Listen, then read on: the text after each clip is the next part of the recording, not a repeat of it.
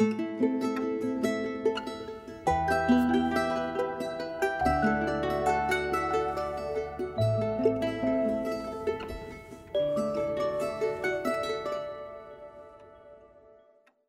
morning and welcome to this, our first Sabbath in the month of December. As your hearts begin to turn to the Advent season, my prayer for you is that you begin to think about the babe in the manger that makes all of this possible, the promise of incarnation that provides us hope.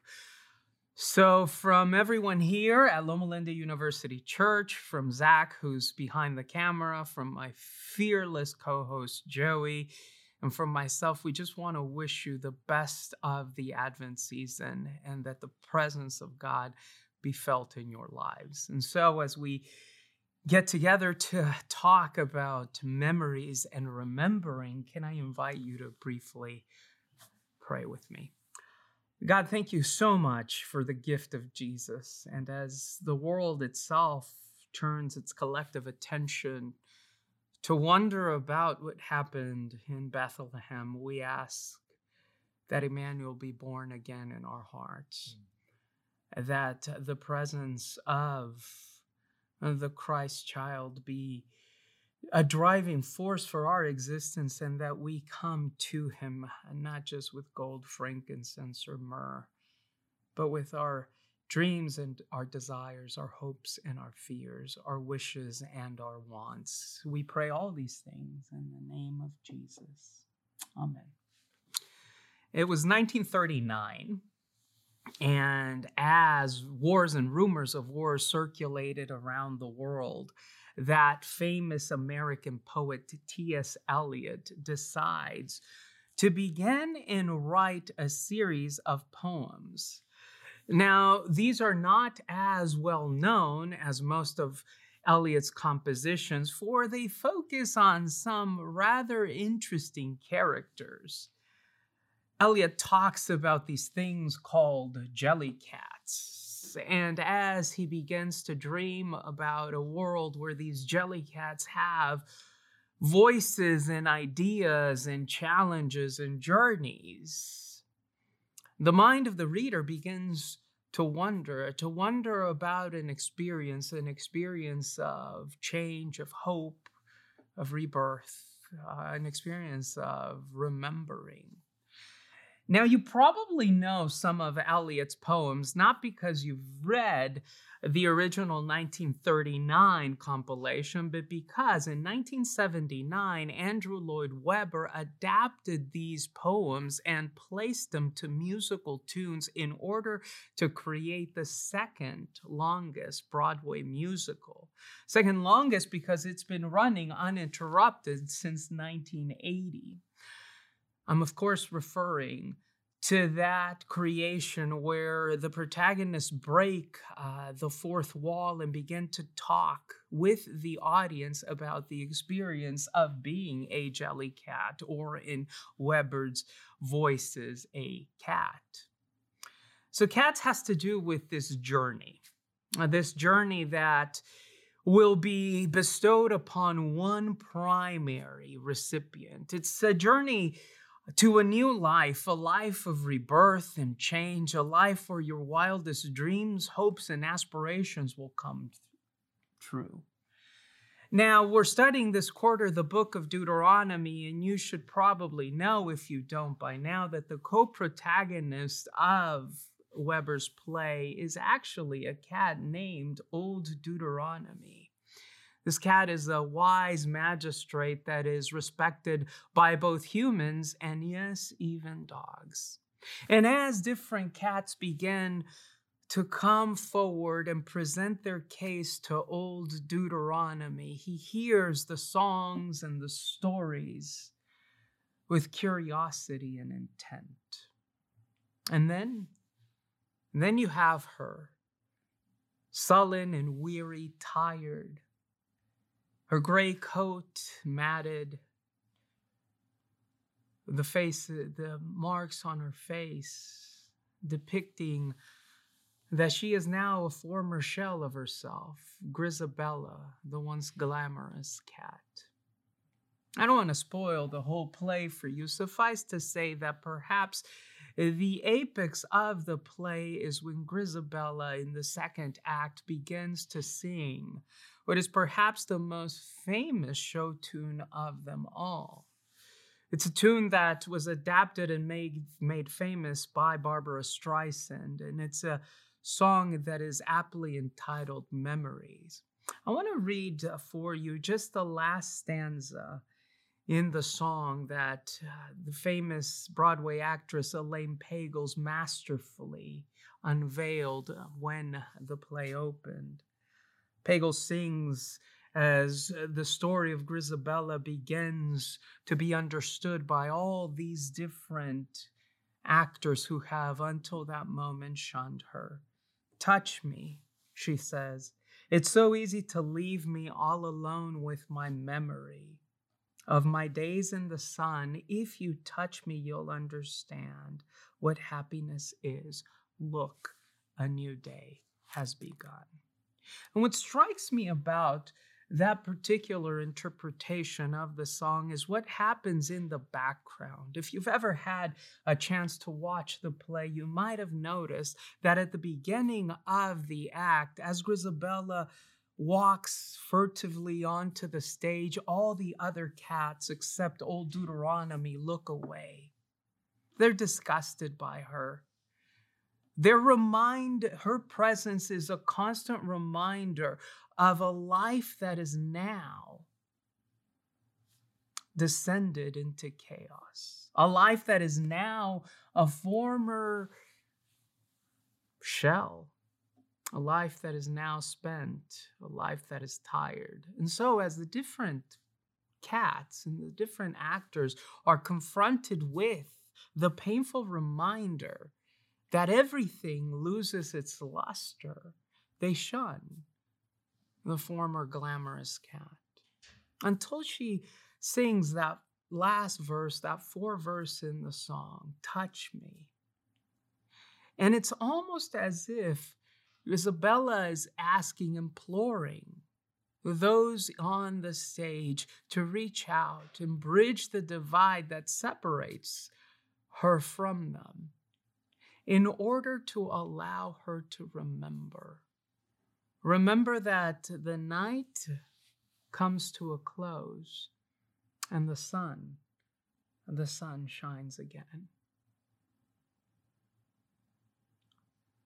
As I was thinking about this week's lesson, and I was thinking about our world and the descriptions and the much heralded demise of Christianity and the Christian faith, I could almost see it. I could almost see churches half empty, decrepit buildings, cathedrals that are now being used as skate parks, people who call themselves Christians and don't have the faintest idea of what Scripture says, the Bible being weaponized and used as a tool to divide, in the former glory and the promise of the gospel, the promise of the book being forgotten. We look at these old cathedrals and these churches, we look at our past, we look at the sometimes Pollyannish view that the early church had about who God was, and it almost looks like it's lost its luster.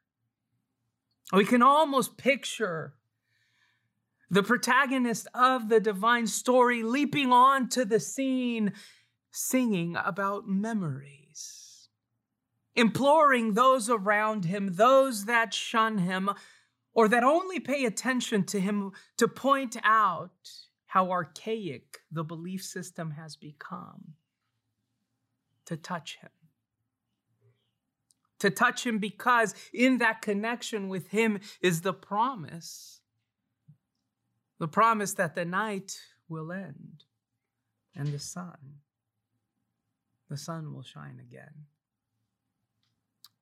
We've said throughout the quarter that Deuteronomy is a sermon, and that it's a sermon that transcends times and places.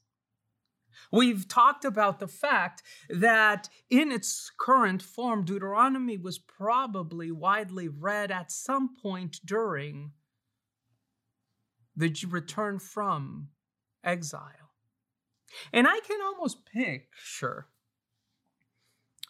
those Jews that are coming back to Jerusalem, full of hope and aspiration, hoping that by reconnecting to Scripture, they can find that former glamour and maybe, and just maybe, inhabit a new story with a different type of beginning and maybe a happier ending. Like Grizabella, they prance around the remains of the once glorious temple.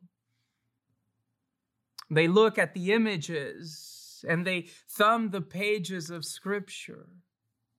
They plead with God, with Old Deuteronomy, to once again use them as chosen people, holy nation. And what is God's response? Well, God's response is to sing a haunting solo, a solo that implores us to remember. So what is it that God is calling us to remember? Well, I want to explore briefly with you this morning two sections in Deuteronomy chapter 4. Now, if you have your Bible, as we do every Sabbath, I'd invite you to open it with me to the 4th chapter of Deuteronomy. Now, we're going to shift a bit as we thumb and look through the chapter, and we want to start with verse 9. Listen to the words of Yahweh. Only, he says, be careful. Be careful and watch yourselves closely so that you do not forget the things your eyes have seen as long as you live. Teach them to your children and to their children after them. So the first invitation that the author of Deuteronomy is attempting to make, the invitation that he is trying to share with his people as they hear this sermon, an invitation that is coming directly from the throne of God, is to not forget. And the best way not to forget is to repeat one another's stories. But in order to share one's stories, there needs to be some groundwork that is first done. I think about the world we live in today. And I want to ask you, because as I was reading Deuteronomy 4, the thought came to me and it weighed down on me like a ton of proverbial bricks. When's the last time I shared my story with someone with whom I disagreed? When is the last time I used my story not in order to leverage position or privilege or to get my point across? When is the last time I didn't weaponize my story in order to provide the knockout punch in the middle of an argument? When is the last time I used my story to connect?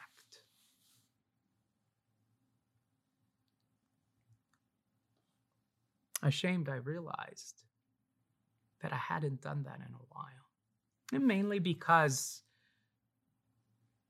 those who agree with me and those whom I love have already heard my story. And those who disagree with me, those whom I don't trust, only hear my story when I am trying to prove a point.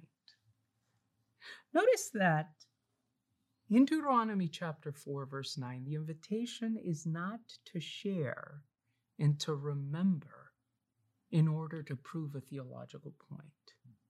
No mention is made here of the Decalogue or of the importance of remaining faithful to covenant. There is no rationale, theological or otherwise, that is given to this process of sharing. The only thing that is required of the people is that they share their experience to be able and infuse some hope into the lives and hearts of their children as undoubtedly they begin to wonder, well, where is God in the midst of this? Notice then that the story isn't used to divide. It's not used to solidify one's position. It's not even used to exalt one's calling or status. Rather, the story is used as a tool of encouragement to other people who begin to wonder, where is God in all of this? It's a story that very quickly moves the foci from ourselves to the director of the play in which we are immersed. Watch yourselves closely. Do not forget the things that your eyes have seen, or let them fade from your heart as long as you live. So share your story. But notice that this invitation not to forget is followed by a command. It's followed by a command that is now being uttered by God to the people of Israel to not only share their stories, but to intentionally make the process of storytelling and the reception of said tales central to the life of the community.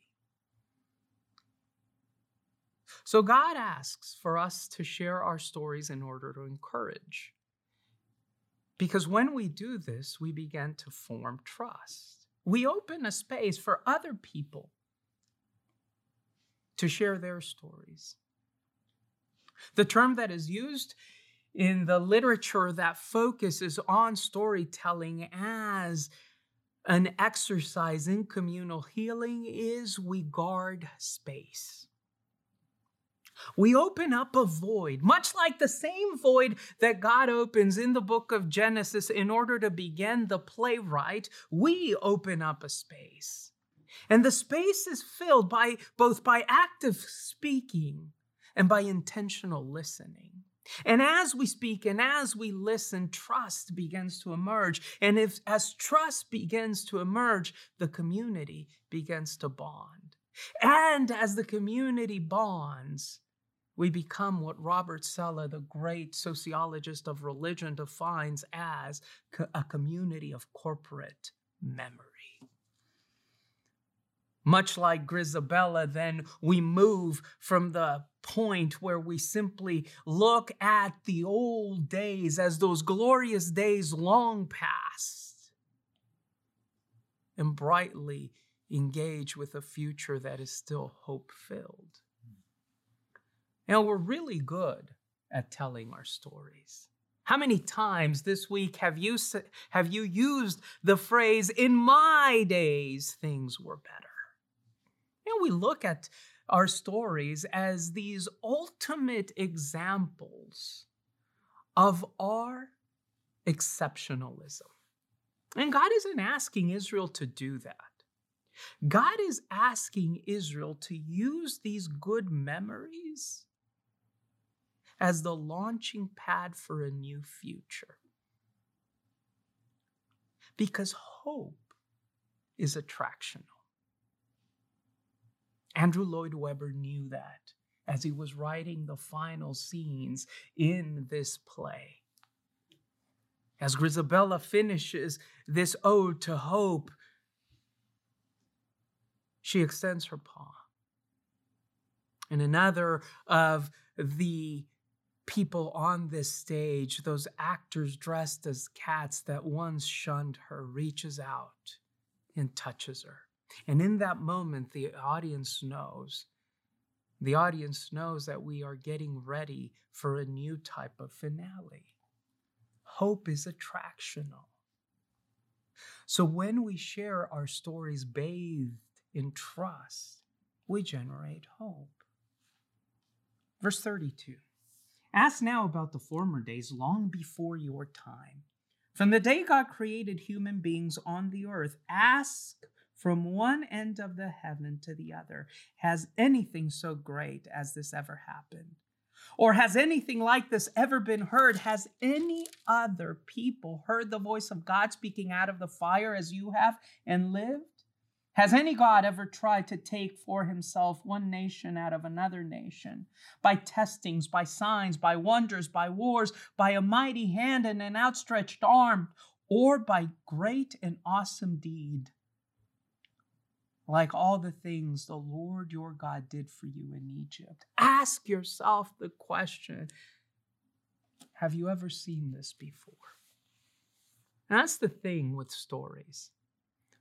The more we start sharing them, the more connections we find. And the more connections we find, the more places we encounter where touchstones between heaven and earth begin to become apparent.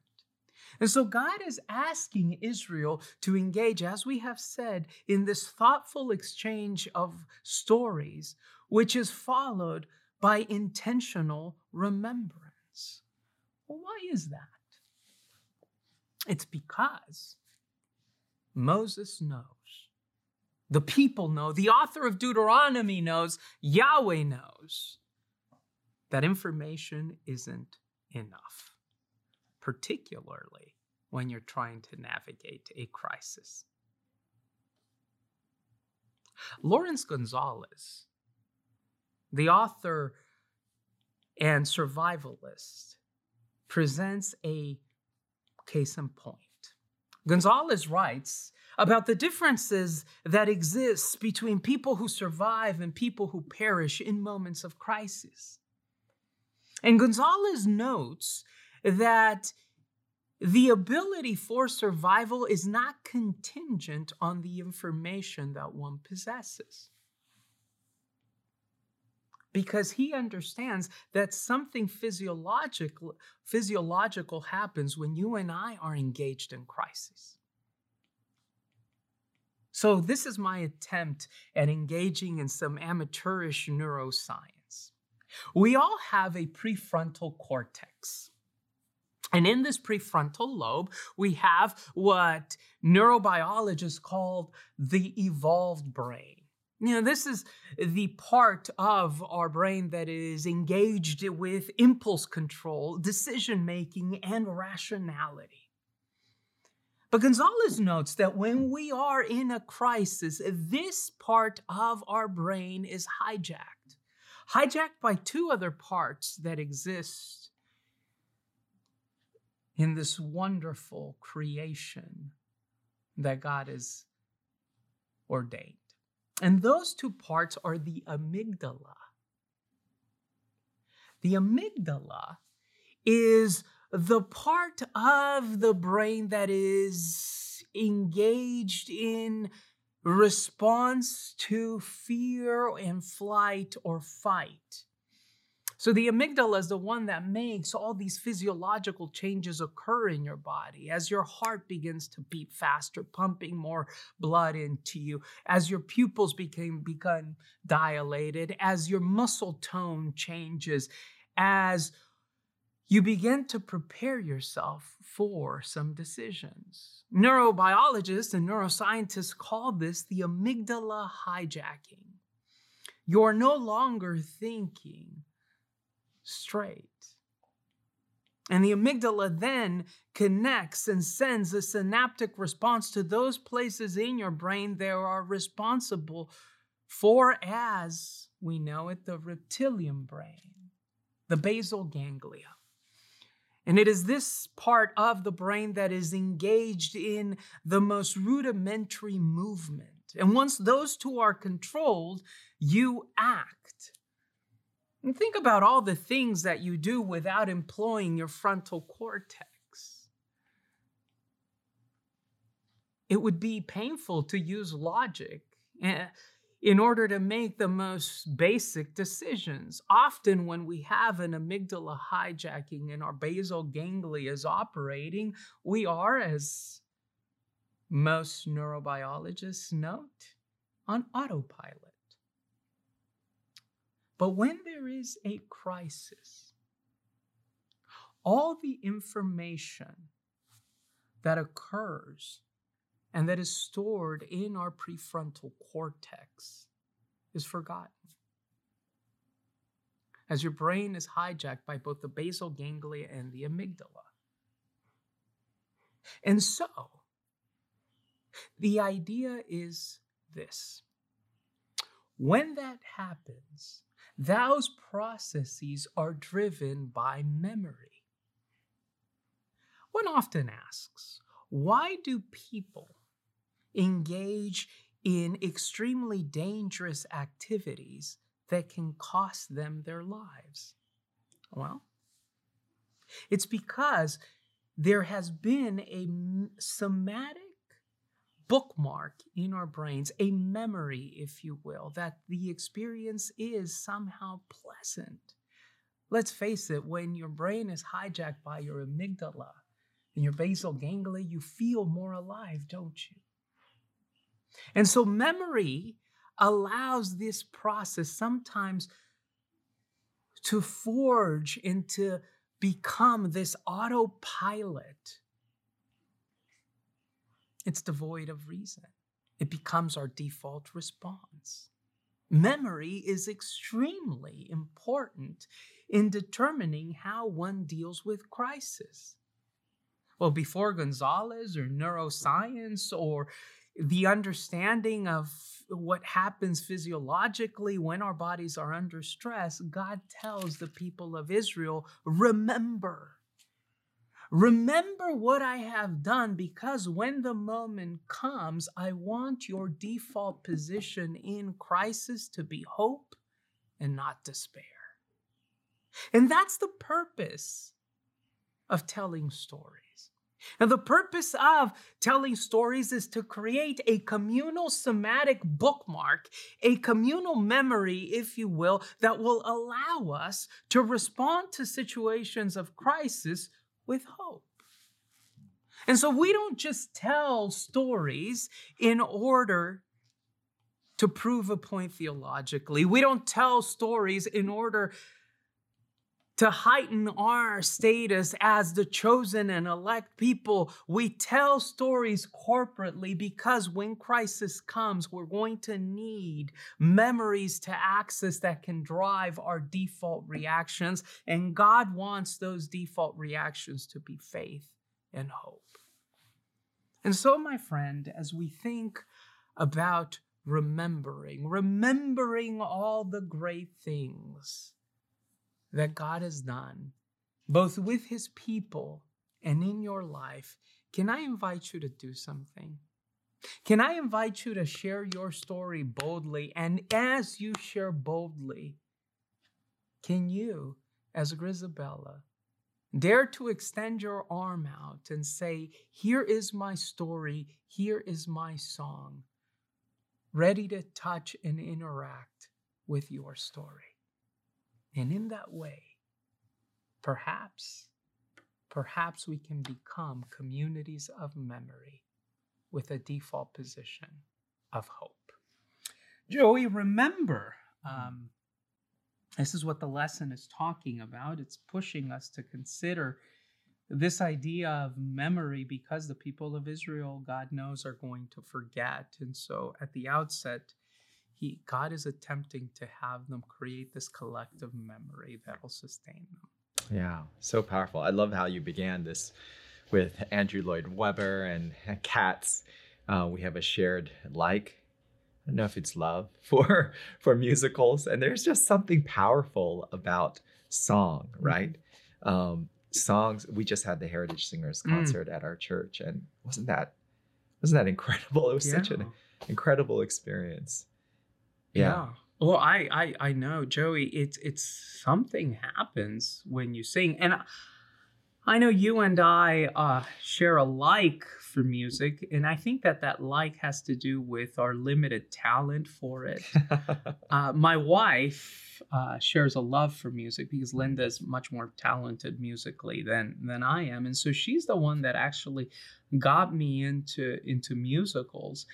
And in both Webber's Cats or The Phantom of the Opera, any other musical that he put up on Broadway or something with the Heritage Singers, there's something that happens. I remember watching, I had to stay with Kai at home, and watching through the live stream and texting with Linda, who was here live in the crowd with Micah. And when this song of hope about the second coming and that morning came, I don't think there was a dry eye in the house. No. I know there wasn't a dry eye in my house. And that's just because we all thought about Max and Max's ministry and what that made. And in that moment, without knowing Max that well, or for some people, without knowing Max at all, we somehow were able to connect with something deeper and more transcendent. Yeah. And I think that's what you're talking about, this power that both music and story has to connect us with something transcendent within us. Yeah. Yeah, so I was wondering, as I was thinking about the power of stories and how, Moses emphasizes the importance of telling stories and remembering stories as a way of not forgetting the past and not being disconnected. Why does song have such power and influence over us? How does it guide us so powerfully? I think part of it you alluded to with how it creates bookmarks in our instincts, in our amygdala, and in our basal ganglia, and the patterns that repeat themselves without us even thinking about them. But how do they have such influence over us, these songs and these stories? Yeah, I think it's because they're universal. So I think that's the first thing. They're a common experience that human beings have, and they've always had. Yeah. So you see the first recorded writings that we have of humankind weren't these treatises on law or these theological propositions or these doctrinal statements.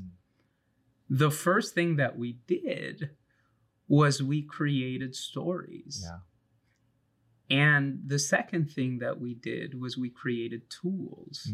And along all the tools that we created to cultivate the earth and to protect ourselves, we also created instruments to make rudimentary music. And so it's these universal experiences. And I think it's because by the way, I think you and I are very much fans of our prefrontal lobe. Yeah. I think we love reason. Yeah. But there's sometimes something is needed to bypass that and connect with something deeper and more universal. Wow. I think more is without getting into some of the physiological things that happen with, like we said, with your amygdala and your basal ganglia or your hippocampus. There's something that happens by which you bypass the rationality and you just are. Gonzalez, who writes a lot of about this, talks about the frontal lobe and your reason as a jockey. And he talks about the instincts, what happens in the amygdala and the emotions and what happens in the basal ganglia as the horse. And so when those two are working in concert, marvelous things happen. But let's not forget the power and the beauty and the majesty that the horse has. I think that's his invitation as we're living in the midst of a world that sometimes has sold out to rationality. And there's something almost primal about music, isn't there? Yeah. Where you can't dissect it rationally. You just enjoy it experientially, and it creates these emotional responses. Yeah, it speaks directly to our emotions. It's so powerful. What you're saying kind of reminds me of how I've heard that, we humans like to think of ourselves as thinking beings. I think, therefore I am. But in reality, we are feeling beings. And to just neglect the feeling aspect and think, we can just rationalize our way to success doesn't always work. I mean, we've seen that, we've experienced this all the time with, for example, dieting, right? Like people know rationally, we all know that it's healthier to eat broccoli and Brussels sprouts and vegetables rather than pizza or ice cream or all these other things. We rationally know that this is better for us. This is the path. And yet many times we default to the ice cream, to the French fries, right? Why? Because the feeling of those experiences is so much more powerful than the knowledge that we have, the information that we have about the healthiness or healthfulness of broccoli. And not to say anything about broccoli. I love broccoli. Yeah, broccoli's great. Especially when it's smothered in butter and Mizzitra cheese like they do in Spaghetti Factory. Broccoli's great. But yeah, there is something primal about our emotions, and it's not to say that we should be ruled by our emotions, but to neglect them, like you're saying, to forget they exist and say, oh, we're just thinking beings, doesn't really speak to the reality of how we experience life. Yeah, there's a great book, I think, that makes this point. It's called Descartes' Error. And this idea of I think, therefore I am stems from this famous phrase that Descartes uses, cogito ergo sum, where he begins to question everything. And then he realizes that there is an I that is questioning. And for Descartes, that's his mind.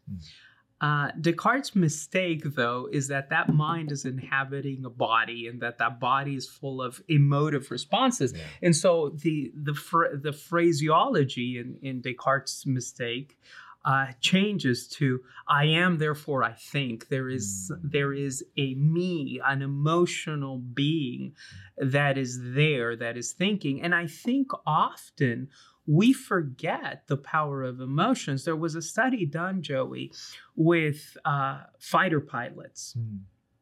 And I cannot imagine anything more dangerous and more exhilarating than flying an F-18 or an F-16 off of an aircraft carrier. Yeah.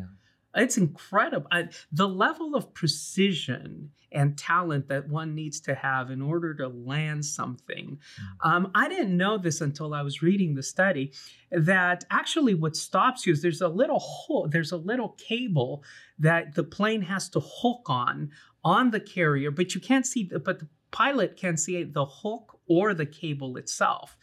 So it's this amazing concert of talent and preparation and equipping and experience, and a lot of things are happening. Sometimes, though, there are accidents, as particularly upon return. And that is because the pilot will become so hyper-focused on the ground that he'll forget to look at the other instrumentation around them. And often that's when you have an accident.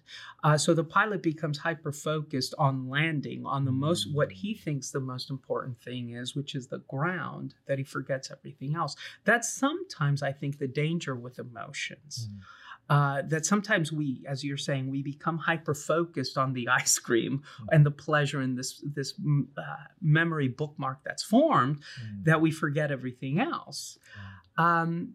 So it's probably not ideal to allow yourself to be ruled by emotions, but conversely, emotions are a really good thing if we pair them with reason. Cus D'Amato, who was Mike Tyson's trainer, I think talks about it in a philosophical and theological way, and puts it better than anyone else I've read. Yeah. Come to think of it, it Cus D'Amato. I mean, we find that we mine every type of wisdom and nugget here. Cus compared fear and emotion with a fire. And he said, emotions can warm you up, they can cook for you, they can illuminate you, but they can also burn you up and consume you.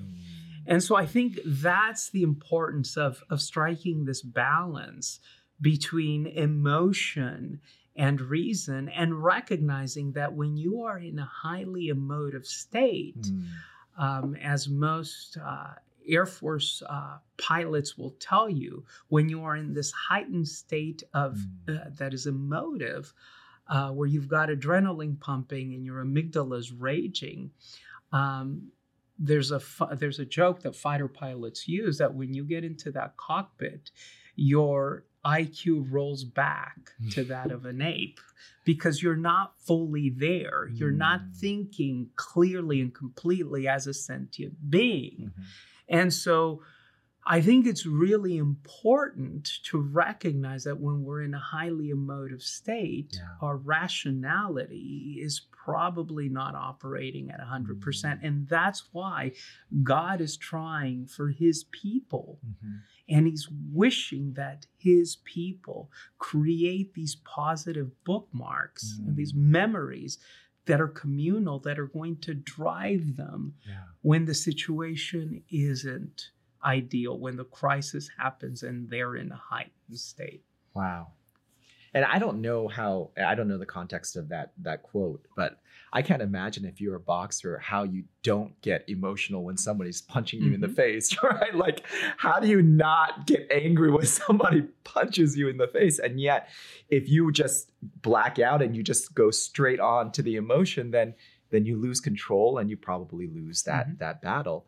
I've never boxed, but there have been other situations where I've gotten that almost tunnel vision that you're describing about, where I'm focusing on the ground or focusing on this one thing and my emotions starting to take over. That amygdala hijack is happening.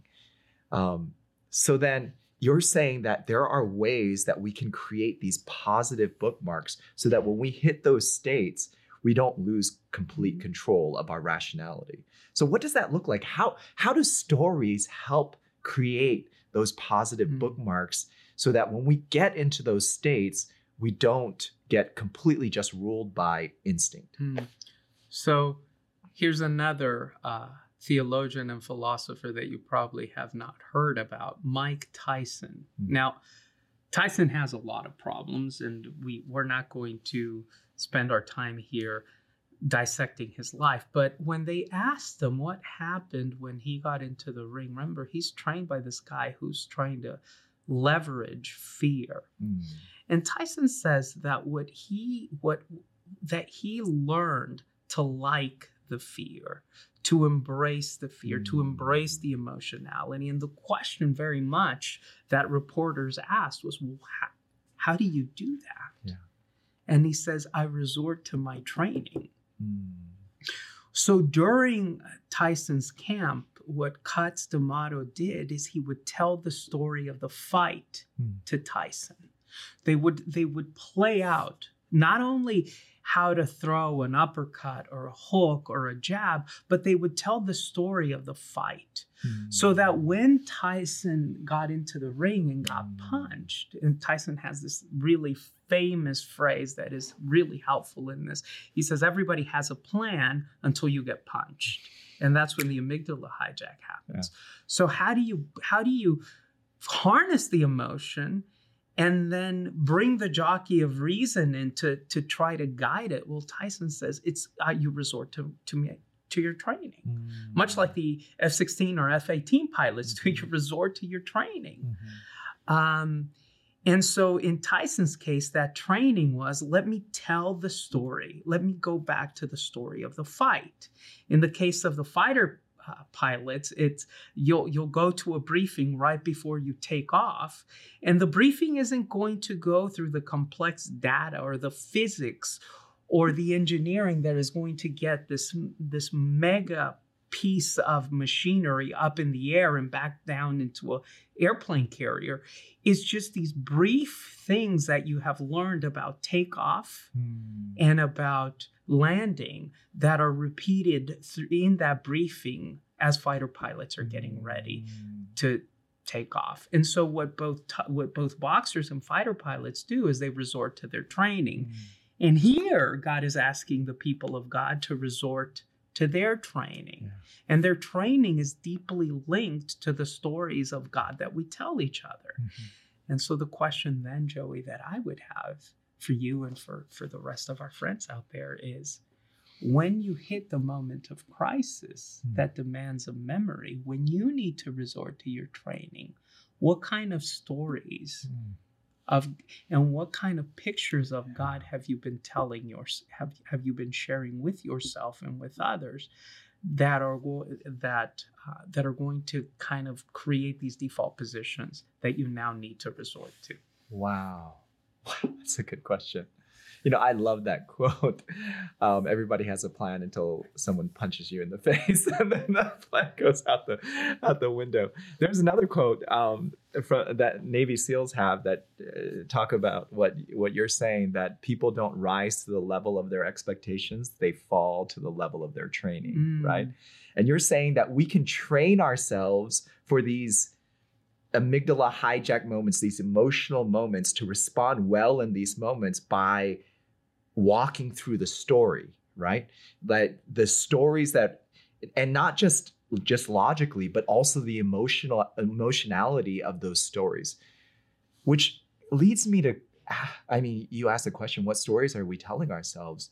Man, a lot of times the stories that we tell ourselves are stories that we watch on TV or on Netflix or YouTube videos, or, and they do train us, because those stories are full of emotions. I mean, they know, I mean, Hollywood knows how to use and manipulate and to create our emotions. So it's it would be very easy to, in that emotional moment, default to how do the people in those stories respond in those moments?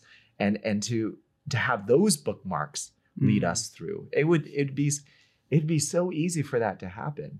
I remember when I was taking a youth ministry class at Andrews, they showed us a documentary called "Playing It Up for the Cameras," and what they said they found was that whenever you went into a nightclub with a camera, whenever the camera went on someone, they would start to dance more suggestively. It was like this instinct, like, oh, this is what I'm supposed to do when I'm on camera. And then it would create, the documentary would talk about, it would create this feedback loop of them, of other people watching people dance like that. And then that becomes their default. And even without us even logically, because if we logically thought about it, it would be, why am I changing the way I dance just because a camera is on me?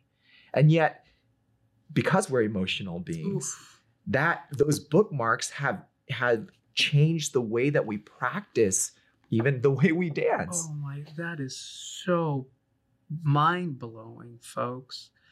And just let's follow that to its ultimate implications, Joey. So Victorian society believed, particularly because of this idea of the Protestant work ethic, believed that if you worked hard and made good choices, good things were going to happen to you. That's the story that was told, right? Much like Hollywood tells stories today. And because this is the story that they told themselves, they created a society that had no real patience for failure. And so addiction, which, for example, now we see as a disease, was seen as a moral failure. Poverty was seen as a moral failure. There were no questions asked about what got you into this place. Disease itself was seen as a moral failure. And so the question was, what are you doing to cause this series of just calamities to befall you? And just think about what that does to our picture of God. Because immediately, if I were poor, or I was struggling with an illness, or with a disease, or with a situation that was bad, and I was living in the middle of Victorian society, I would say, well, you know, God's getting even with me. I need to ask for forgiveness. And that's completely counter, like, rationally, these are people who believe that we were saved by grace and grace alone. Yet, when the crisis came, they resorted to the stories they told each other, and they said, no, it's your fault. God is getting even. Yes. It's your relationship with God is a transactional one. And so while they did have the logical, rational knowledge of this idea in this concept of grace, their emotive response to crisis caused them to interject a completely contrary set of beliefs because they that's what fit with their particular idea of how the world worked. Wow. So the stories we tell ourselves, I think, as you're pointing out, are extremely important to the way we view God. Yeah, and that's the gut check that we talk about, right? Mm. When we say, well, you know, what you're saying sounds right, but there's something about it that feels wrong, right? Like you're making logical sense. You're describing. I mean, we've confronted this before as Adventists. We've confronted this with the Sabbath, right? You can lay out to somebody it's in the Ten Commandments. It's the seventh day. We're pretty clear that it's the seventh day. The seventh day is Saturday because the Jews have been keeping that for centuries. I mean, you could go through all the logical arguments, and yet people will end up at the end of the logical arguments and say, well, that just doesn't feel right to me, right? We've experienced this so many times. So, yeah, how then do we change those stories and those narratives? How do we be a lot more attentive to the narratives that we're telling ourselves? Because like you said, if you ask somebody in Victorian society, are we saved by grace? They would immediately have said yes. And yet the way that they practiced life and practiced Christianity was the complete opposite of that.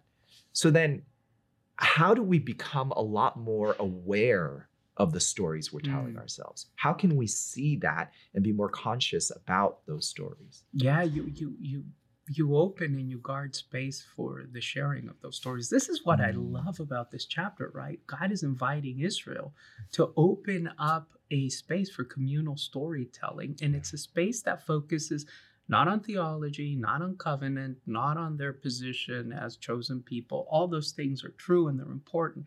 But it's an experience that focuses on God's goodness and God's grace.